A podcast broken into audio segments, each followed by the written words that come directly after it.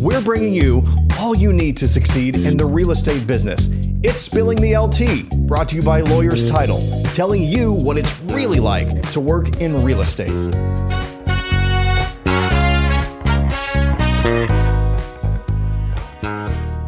Welcome back to another episode. I'm your host, Tamera Gady. Today, we're going to talk about real estate teams and how they work. But first, if you like my content, you're really going to love my escrow team. So give me an opportunity to talk to you about your title needs. My guest today is Denton Aguam. He is the owner operator of the Dare Network, and he is also now an operating principal of Keller Williams Plano. Uh, he has 20 people on his team now, so that's a pretty big team here. Last year they did 66 million in real estate, and Denton has been in the real estate business for 20 years. He happens to be married to my boss's boss, our VP of Operations and uh, General Counsel, Brandy uh, Brandy Dosser. And so I'm really excited to have Denton on the show today. I think he's going to bring a fresh perspective about how his team works and we're going to talk about things like why you should consider joining a team. So, Denton, thank you so much for being on the show today. Absolutely. Thanks for having me. I'm excited. Now, uh, this is an interesting fun fact. You were the one of the very first guests on the very first podcast episode of LT of our Spilling the LTea podcast. That's I, right. How many times did I say podcast? You were the very one of the very first guests. That's right. I was when y'all started launching this. I was able to come on board, uh, and actually uh, and just to acknowledge, I did marry up. So we were on that show together, yes, Brandy yes. and I, and we talked about how to kind of navigate the world of, of business whenever you have a child and, and both uh, spouses work. Well, and that's an interesting thing. So I've started kind of a segment to this podcast. Yeah. It's called my part arts, my participate in life together series. Yeah. So it's not really real it's not real estate focused. It's more about life. No, you know? that's great. And so I just had a couple of women on a few weeks ago and we talked about women in real estate, work life balance, how to juggle everything, how that's to right. like have some personal time to yourself because real estate is, as we both know, 24 7. And I think the big thing there, it you can do it. Like mm-hmm. it's not you can't it's not mutually exclusive. Correct. And so I think um, that's really interesting. I, you know, I need to go back and watch that episode again because it was you and Brandy, Lisa, and her husband. That's right. And so I need to go back and watch that yeah. again. I could probably pull some really good content for a future episode from it. I'm a big plagiarizer. I steal everything. But anyway, so what we're going to talk about today is how your team works and kind of how you got here. So let's start with that question. Okay. Um, talk about your real estate background. Ta- tell us how you got here. Yeah. So that can be quite a long story, but I'll, I'll uh, kind of put it in segments. I started out, graduated from Baylor University. Okay. Had no idea what I wanted to do one of my good friends at the time, his father was a big commercial agent uh, in Austin, said, Hey, go get your residential license, go do some home sales in Dallas. If you don't like it, move to Austin, come work with me in commercial. And at early 20s, that was a, the best plan I've ever had in my life. Yeah, absolutely. I had no plan when I was in my 20s. Right. Too, I mean, so I didn't really have much of a plan. so I did that ended up at a company called Keller Williams Realty, uh, and it changed my life. So fast forward to let's say 2009, uh, I've been selling real estate there about eight, nine years. I call it the best of time, worst of times. Uh, I was selling about 55 homes, I think, as an individual agent that year. In 2009? In 2009. Wow. Yeah. Okay. Average price point was like 220. Okay. That's a lot of homes for it 2009. Is a lot of homes. it is a lot of homes. And, uh, you know, the interesting fact that probably I'll dive a little deeper on is that also was the year my dad passed.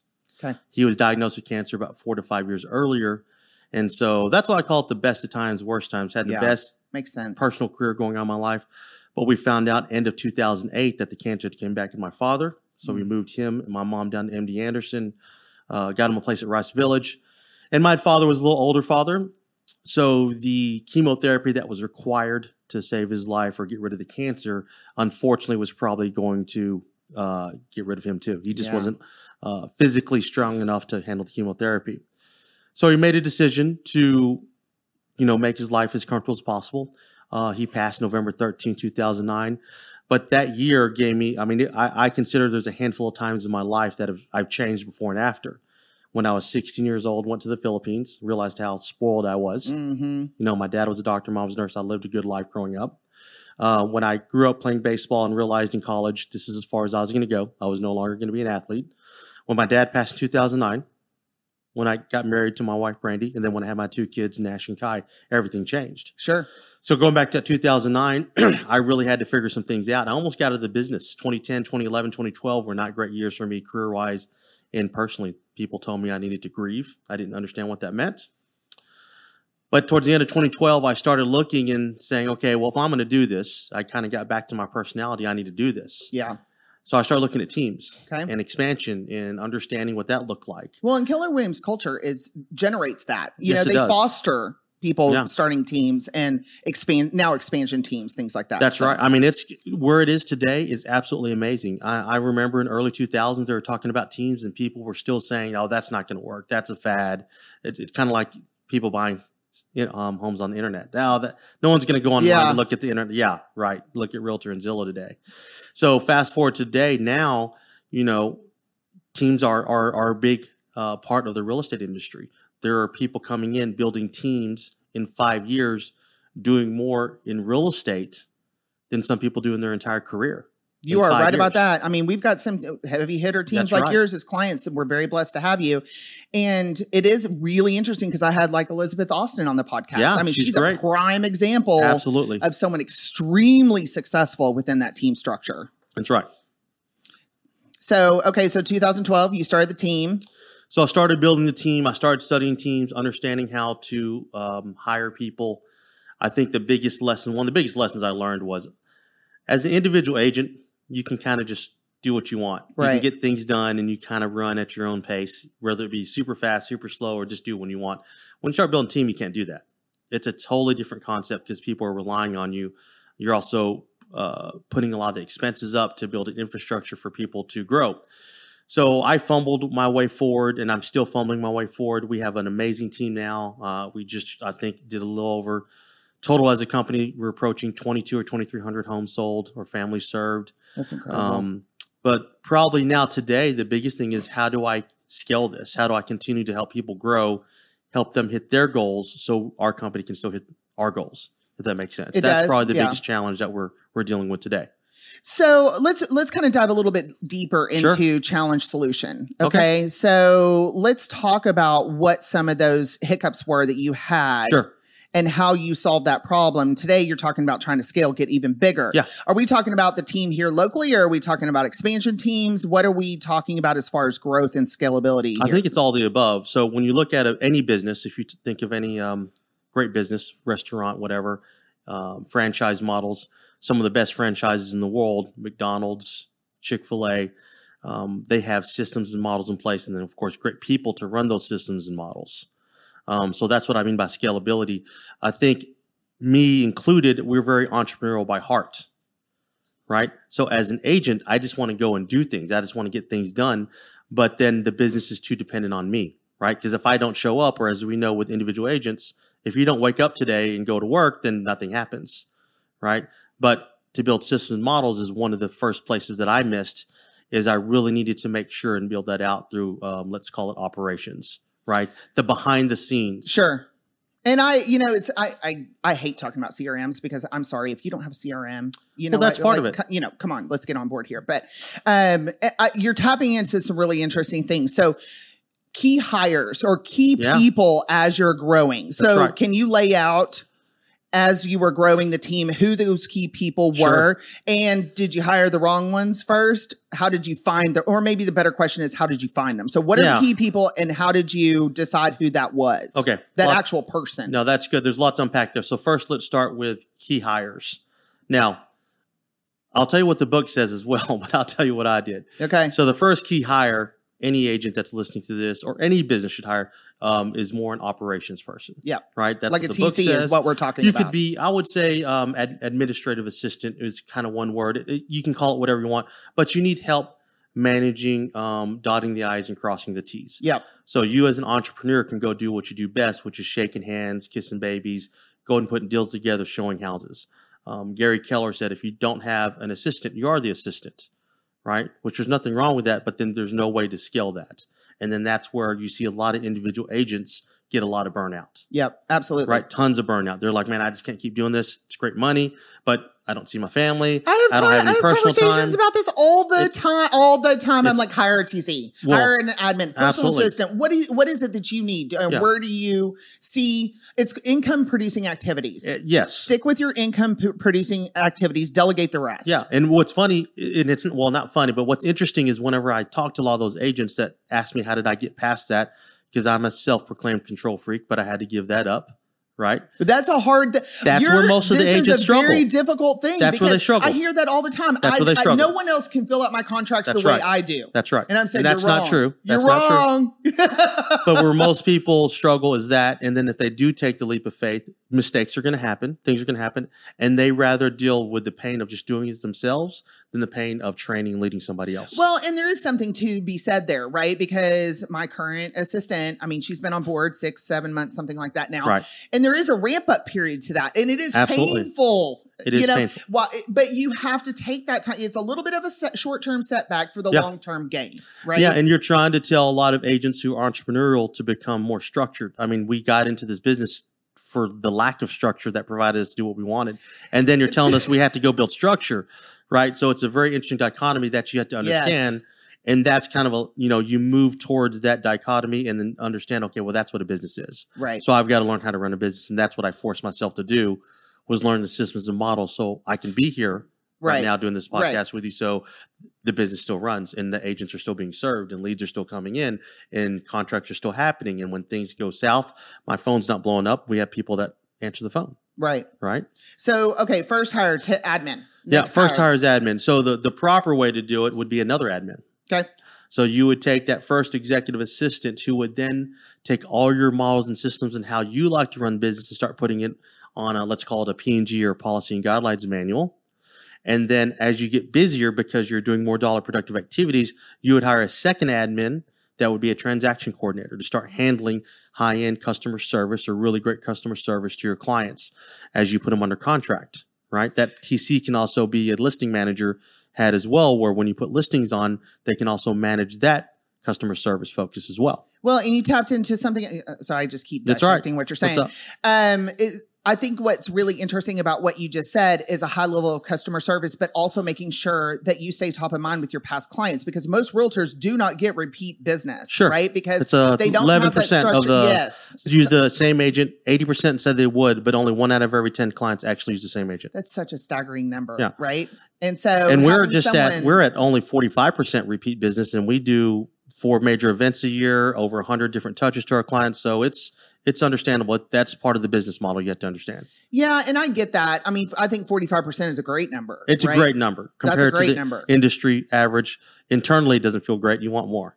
Well we always want more but i think what's really what i really like about this is because you're starting to build out your systems right so that fallout is less likely Yes. okay so you've got your your next tc in place or you're you have ad, first an admin the next person is your tc then what's after that Okay, so now your third hire should be uh, what would be would be considered internally called a showing specialist. It also could be called a production partner.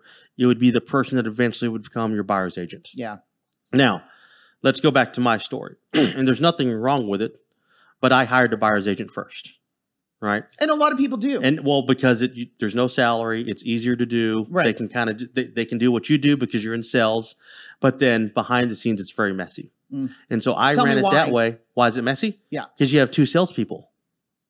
okay but in theory aren't you offloading the stuff that because the way most agents work when they add a buyer's agent, Yeah. they're just strictly focusing on listings, Yeah, right? yeah. I think uh, from what I hear a lot of realtors do, they offload the buyers first. Yeah.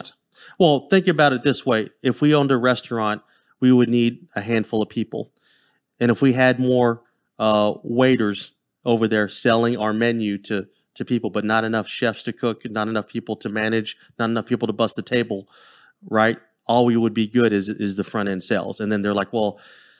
Everything was good until our food came out late. It came out cold. This wasn't the right order. Hey, I, I asked for this, uh, you know, a few a few minutes ago. Still haven't got it right? Hey, we're waiting on our check. That's what happens whenever you start doing a ton of business. Hey, the, yeah. the title company, mortgage companies calling, insurance calling, and then you have people that are under contract or you're trying to help, but you still got to focus on getting new people under contract. So that's why you, two salespeople doesn't really make sense. And this is this structure are people that are control freaks that haven't given it up to CC Yeah. yet. that too, but it's easier for a salesperson because that's easy for me to say, "Hey, here's what we do." right. right? Um, we have to get more focused, right, uh, on on the structure piece or the operational piece, right? So you get a showing specialist. They come in and they help you, like you said, excuse me, with the buyers, right? Because buyers do take up a lot of time. So this person now becomes your production partner and shows the buyers in inside out of the house. You still maintain negotiations, the contracts. You're still in front of the consumer, but that person then eventually becomes your buyer's agent. So while they're a showing specialist, how do you construct their compensation? They can be multiple different ways salary plus commission, salary plus bonus, straight commission. It really depends on the person. Got it. Okay. And it also, across the country, it also depends on how much they're going to do as well. Okay. Yeah. Uh, next one. So the next one, which is probably one that um, is still a little bit new in the real estate industry, I would say the next hire would be an inside sales associate or what we call an ISA, ISA, yeah. internally. Okay. Now, most people think another agent. But as we know, if we look at business in real estate, the key to a solid business is leads, listings, and leverage. So let's say you're getting the leads. Well, now you need to bump up your listings. You need to have inventory on the market. Because when you have inventory on the market, there's more open houses happening, there's more leads coming in, more sign calls, you're out there on the internet, et cetera, et cetera. And you're probably getting a lot of referrals because if you sell a house, there's a chance that somebody else in the neighborhood wants to sell their house too. Matter of fact, there's a study that for every one sign that goes up, two more think two more people in the neighborhood are thinking about selling. Interesting. Yep. I didn't know that one. Yep. Okay, let's let's um let's back up just a second.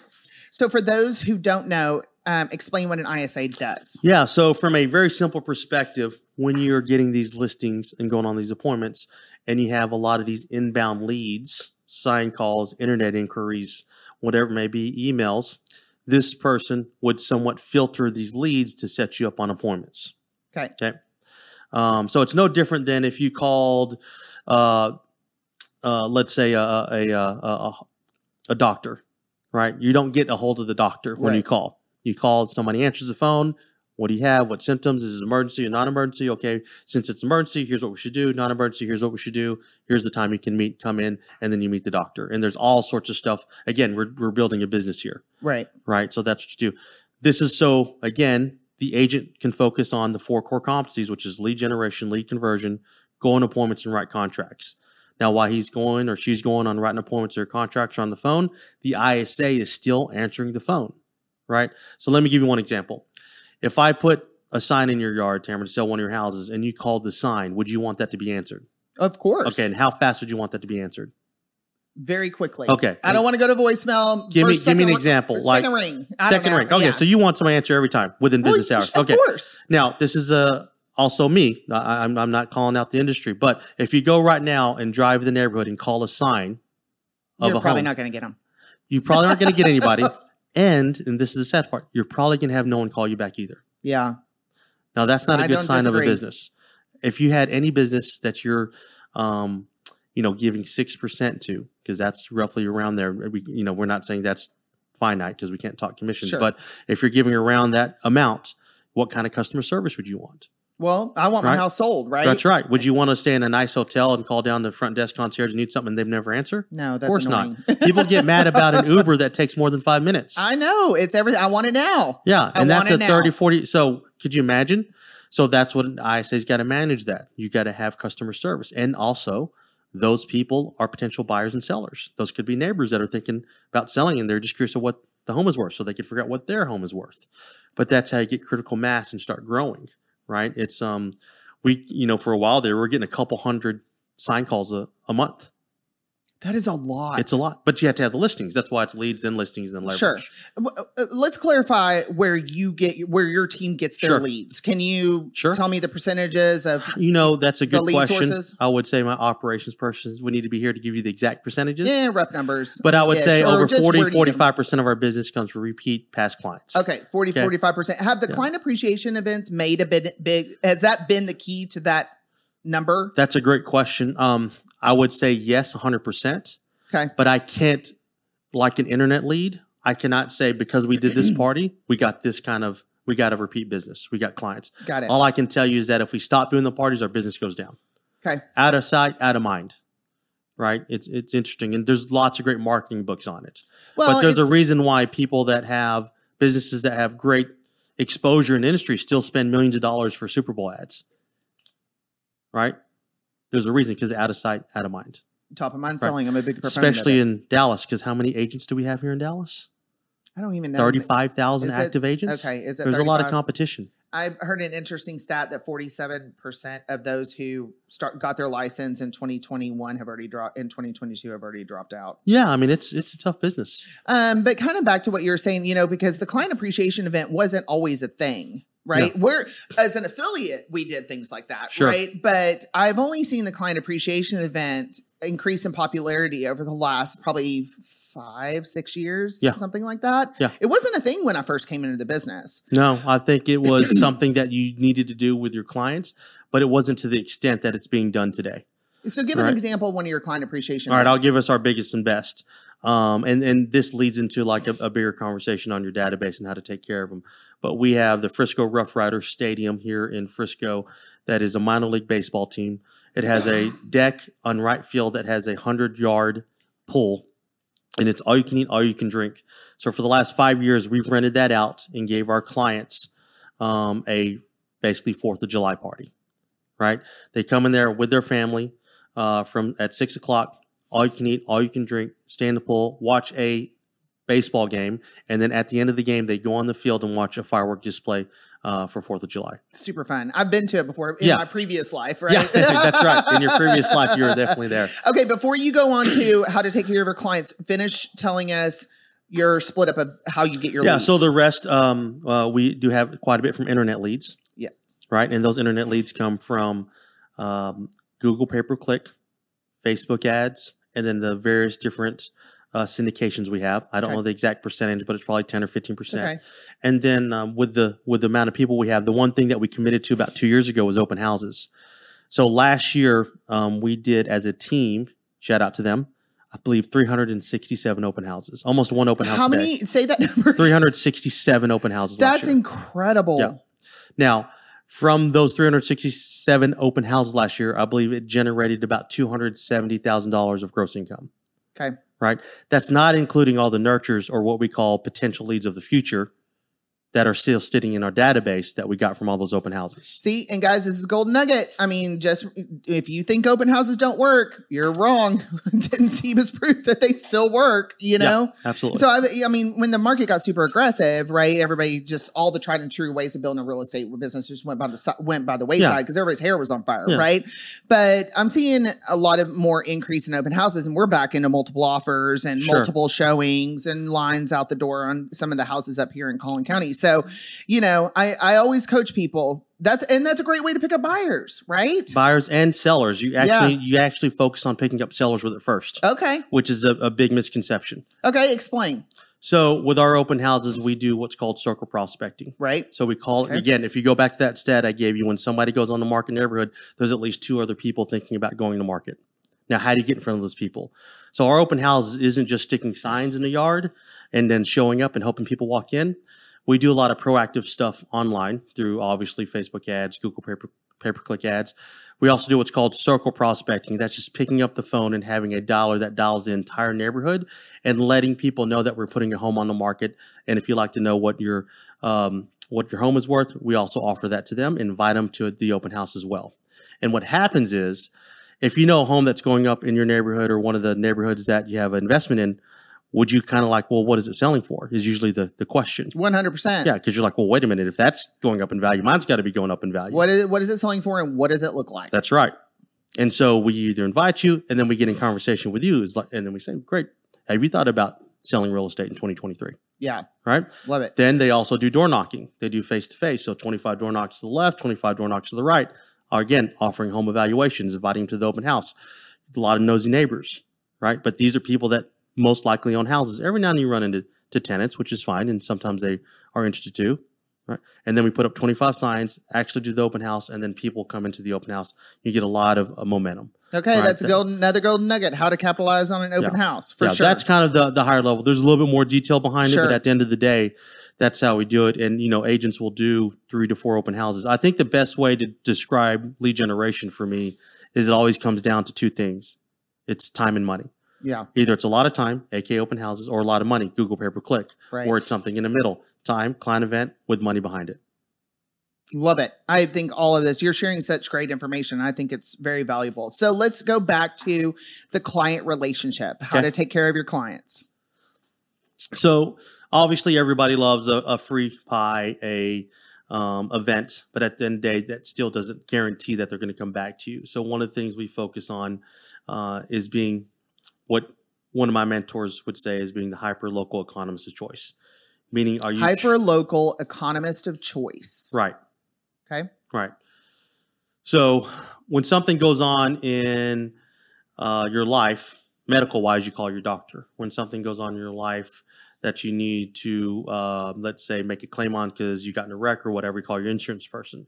So the goal for us is when something goes on in their life that affects their real estate, we want them to think of us. Now, the key with that is it's both positive and negative, meaning people call us to sell and buy real estate or invest in real estate because either they're getting married or they're getting divorced. They're starting a family or they're empty nesters. They're getting a new job or they lost a job, Mm-hmm. right? So the lifestyle is the number one reason why people need to buy, sell, invest in real estate. So my goal is to have what's called as mind share. When they think real estate, they think us. And then to take it a step further, we also like helping our clients build wealth. The number one thing I always ask whenever I meet a client is, have you thought about keeping this home as an investment property instead of selling it?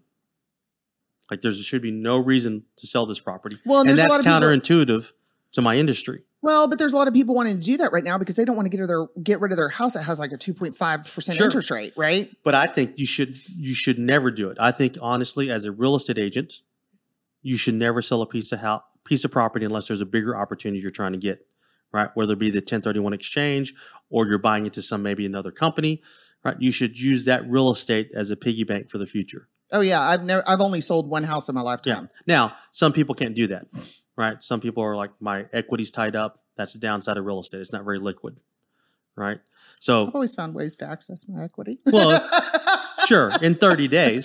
well, sure. But right now, if you wanted to yeah, go sell for sure. stock, you could go to your phone, pull it out, and go sell stock True, and have it in your true, account in two true. to three days. Well, I don't know. If I sold one of my houses today, it'd probably go pretty quick.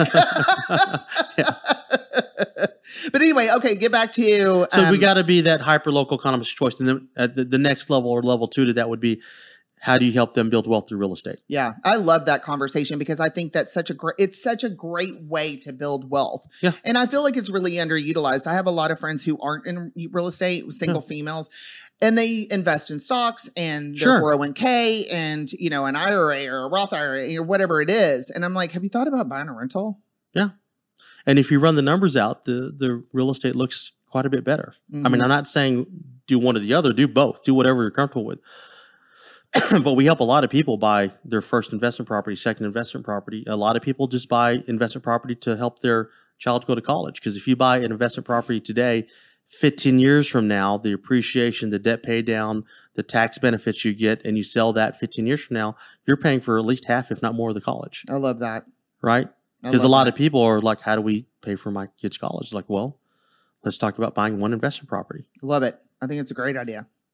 Okay, so keep going with the client care. Yeah. So I think, you know, the if, if we had to go to the, next level, um, it's really staying front of mind, and that's the marketing. I- I, I think I had to go back to that. It's mind share.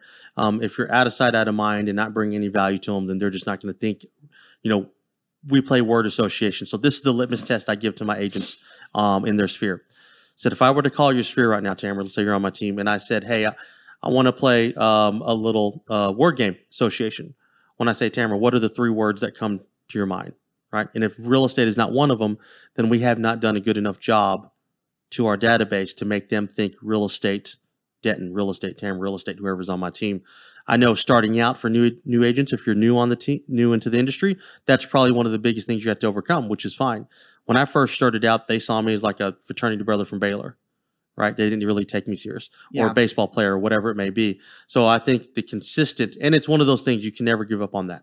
That's why we have over a hundred different ways that we get in front of our clients every year, just to make sure they see A our stuff. hundred It's 137 ways. to be exact. 137 And again, this goes point back to the operations and scaling. Interesting. Um, luckily, I'm not doing any of that. That's all done through operations. Anybody that joins the organization doesn't have to do any of that. They just have to upload their database. So that's one of the things that's so important about team. It's I don't want to call it plug and play, but it's pretty close. Hey, you focus on what you want to do, what's best, shaking hands, kissing babies, going out, writing contracts, going on appointments. We'll take care of the rest. Um, let me ask you this: uh, did, Have you ever experienced people getting frustrated with the over with an overtouch Sure. situation? Of course. And what do you? But you still keep You don't you just keep going down the road. Yes, I and this even goes. Um, let me give you an example uh, with conversations we have with internet leads or open house leads. Um, there's studies that show that you have to close five times in order to get an appointment. Now it's not like, hey, meet with me, meet with me. It's a proper way to have a conversation and say, oh, you know what, sounds like we should meet. Maybe we should go over that, and build a plan together for you. Yeah. I've told agents, and I will tell agents, I'd rather you lose a deal because you ask too much than never ask at all. And you see that all the time when you talk to some of the um, best people that have been in business forever. The number one issue most salespeople have is they don't ask for the business, Mm-hmm. Oh, for sure. right? They just don't ask. Oh, yeah, absolutely. Right. Um, so when I do open houses and I help other agents, I say, great, well, tell me how you capture the information, how you follow up, and how you ask for the business. And they don't. They just put the signs up, stand in the open house, and kind of say, hey, here's the house. It's priced for this much. Here's is anything else I can help you with, and that's it. It's just losing Right. money. It's right. And so, yeah. You know, they can't expect you any business from that. So, yes, have we had a client in our database say, we just get too much stuff from you? Of course we do. Okay. Have we had clients that we've never heard from once and go, hey, we're ready to sell our home? Sorry, we've never responded. And they come back to us, then we know it's working because they won't respond to one thing. They won't come to one event. But when they have that real estate need, who do they think of? Us. So the benefit of this 137 touch plan, uh, point touch plan, the benefits have far outweighed Absolutely. any cons that you've Yeah. experienced. Absolutely. And, and if you try to approach something where it's always going to be no cons, then that's not reality. Well, sure. But I was just kind of curious because that's something that I hear is fear from Sure. hounding people too much or whatever you want to Sure. what whatever you want to call it. And so I think that's really interesting that it's 137. Yeah. Well, it's also interesting that you know that number. It's Yeah. it's not it's not 130, it's not 140, No, it's it's 137 137 right um, I have another question for you before we wrap up, and I, God, I could talk to you for forever. Um, how do you keep your team on track and motivated? Hmm. Okay, now That's a hold good on. one. Okay. You know, I, I referenced 2020, 2021 in the first half of 2022. Everybody's hair was on fire. We were running around all the place. De- deals were falling out of the sky, right? And then it was July, August, July, about July and August when it just stopped because Sure. interest rates went up, right? And Sure. consumers got scared. So from that time until, and obviously, you know, people are coming back out now, right? We're seeing an increase in real estate transactions again. But there was that time, right, where I was having a lot of conversations with our clients about I have no deals and I don't Yeah. know where the next one's going to come. And and a lot of there was a lot of motivation needed to Yes. keep moving down the road, Yes. right? So use I'm just I'm just laying out some groundwork. You don't have to go by that, but No, this how is do good. you how do you during okay let's say during that time Yeah. how did you keep them going Well, I don't think it's just during that time. I think it's the entire time. Okay. I, I think no matter what, the entire time, how do you how do you keep anybody motivated? well that's So, true yes Here's a couple things, and I don't know how much time we have, but I'll be as fast as I can. you don't have you're fine At the end of the day, you can't motivate anybody. That's just the pure fact. They only can motivate themselves. I can show them the door. I can give them a little kick in the butt, if you will. But at the end of the day, if they don't want to do it or they're not motivated after a week, they're not going to go. Just like my friends that own gyms, January, February are their biggest months, and after that, they all cancel. And no matter how much we tell people that if you're not healthy or whatever, you, you know you're gonna you're gonna have lots of problems, whatever, it doesn't matter unless they pick inside themselves that they're gonna make a change or become motivated, they won't do it. So how do I get to that? Well, I'm really big. Uh, one of my mentors really believes in vision boards. okay So the very first week, and anybody joins my organization, we put a five year plan together. Where would you want your life to be five years from now? Because I'm assuming, just like everybody, you want to improve your life, right? Okay. The question is, how do you want to improve your life? What do you actually want that to look like? People say it, but actually don't put a plan together. Right. So now let's say we put the plan together. For some people, it's super easy. They can dream big. For other people, they really struggle on looking past tomorrow okay right? So we work on that. But it is their goals, not mine. I made that mistake. I cannot tell them, hey, I want you to sell 100 houses because that's what we need. It's not what it is. Hey, I need you to sell the houses that you need to hit your goals. Okay. So we put that together and then we start putting formulas behind it or money behind it. In the MREA book or the Millionaire Real Estate Agent book, it says it's not about the money, it's about what the money can do. And this is where it really hits home. Let's say you have big dreams five years from now. I have them go back and research what kind of money would it take for you to do that? Okay. If you want to travel the world or you want to have that second house or you want to start a family, you're going to have to have money to do it. So how much is it going to cost you? Interesting. Right. Yeah. I love it. Otherwise, what, what are you shooting for? Right. If you don't have a goal, then you're just kind of wandering around and whatever happens, happens, which I was that way too. But if you know specifically where you need to go, right? Just like when you get on a plane, you don't want the captain goes, well, I think we're just going to take off. We may go west. We may go east. I don't know. When we run out of gas, we'll let you know. Yeah. Right. You're not going to do that. We're going to this destination and I need them to know their destination. Okay. Now, the trip from where they are to where they want to go, that's the tough part. That's Okay. where it comes in. So then now we break down what they have to do, just like with anything, in order to hit their goals incrementally, weekly, monthly, quarterly, to start having the money to build the life they want. And so you literally tie your daily activity today to that house you want five years from now. You tie today's daily activity to the family you want to start five years from now because that's the only way. If you just wake up and do it, there's some people that can do the grind, but you will get burnt out. And even the people that can do the grind will get burnt out. And then you have to bring them back to their motivation and, and challenge. Are you sure this is what you want to accomplish five years from now? Is this really what you wanted? Because if it isn't, that's okay. But what you're telling me is you're quitting today. That means you're quitting five years from now. So I hear that there's some accountability in this It's well. 100 percent accountability. So- it's, it's we we we have a goal meeting once a week, but I probably meet with my agents probably 40 to be fair, 40 42 times a year, one on one, going over their goals and accountability. How many times? Uh, once a week, so minus Once you know the the off weeks and vacations and traveling and uh, educational events. It probably ends up being about 40 times. okay, so you one-on-one. meet with 20 team members. Not all 20, probably Okay. about a dozen. Okay. Yeah. And go over their goals and where they're at at trying to meet their goals. That is It's okay. very specific. It'd be yeah, no it's different very specific. if you hired a coach and he said you got to do this to like i want to lose weight if i hired a, a health coach he'd prescribe me specifically exactly what i want to do right Does the team have a coach or are you the coach? I'd, right now I'm, I, I would be the coach You're the coach. Yeah. Do you have a coach? I'm assuming you have a coach. Yeah. yeah, I i've had a coach myself Wi- yeah. i grew up in an athletic Yes. background so i've always had a coach in my Oh life, yes, well that's true too. Yeah. so it comes very natural for me Okay. Um, before we wrap up, any additional advice to the listeners who want a team or have a team? Yeah. So if, if you're looking for a team, I think the, the first thing you'd want to do is kind of understand your vision. So there's a book written by Simon Sinek called Start with Why. I would highly recommend that book if you want to build a team because I think you need to understand why you want to build the team. Like, what are the reasons? Right. Uh, and that would help you really build the platform because there are a lot of teams out there, a lot of great teams, and there's a lot of bad teams. Yeah. Right. Just like there's a lot of great agents, a lot of bad agents. Yeah. Just is. That's life. Yes. So you need to really understand why you're building a team. And once you get that, again, the five year vision, then you can start putting the building blocks around it. Right? Got it. That would be it in regards to team. And then once you kind of understand that, you need to get really good at learning how to hire. Right? Not It's very tough. not it is very tough. It's very I, I- You know, tough. there's a there's a class called career visioning that uh, was prescribed to me by again my mentor. I've taken it 13 times. No, 14 times. Career. Career visioning, yeah. Okay. It teaches you how to hire, train, recruit, Okay. right?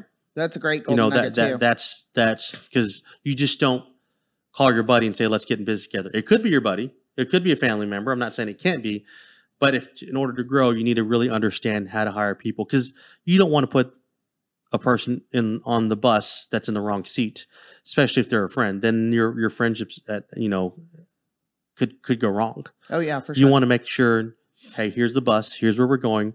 I want to see if there's a seat on the bus for you. Right? Mhm. That's career visioning in in essence. Okay. Well, and we're going to leave it there because that's a very important piece to this is how to hire the right people and making good hiring decisions. And I think that's something that a lot of people struggle with. There's Sure. there's a title rep um, in our organization who's like, I will never hire people again because I'm really bad at it. Well, And you I- get burnt, right? Yeah, Like, don't get get me wrong, you get And it's a lot of work. It's a lot of work. Because once you hire to- somebody, now you got to come through with what you promised. yes. And they got to come through what they promised. well, and if they're the wrong person, then all of that is then you got to let them go. yes. I mean, again, now you're stepping a different level because that's why why when I was an entrepreneur by myself, it was easier because I didn't have to worry about that. Right. When you move to that next level, that is something that you have to become responsible for. Yeah. But again, the rewards are greater not only for that person, but for the company if you can get through that. Yep. Great place to stop. Thank you, Denton, for being Yep. my guest today. No, thank I you. really appreciate it. And thank you for joining us on another episode. Again, I'm your host, Tamera Gady. If you like my content, you're really going to love my escrow team. So let's get a conversation going about your title needs and make it a great day.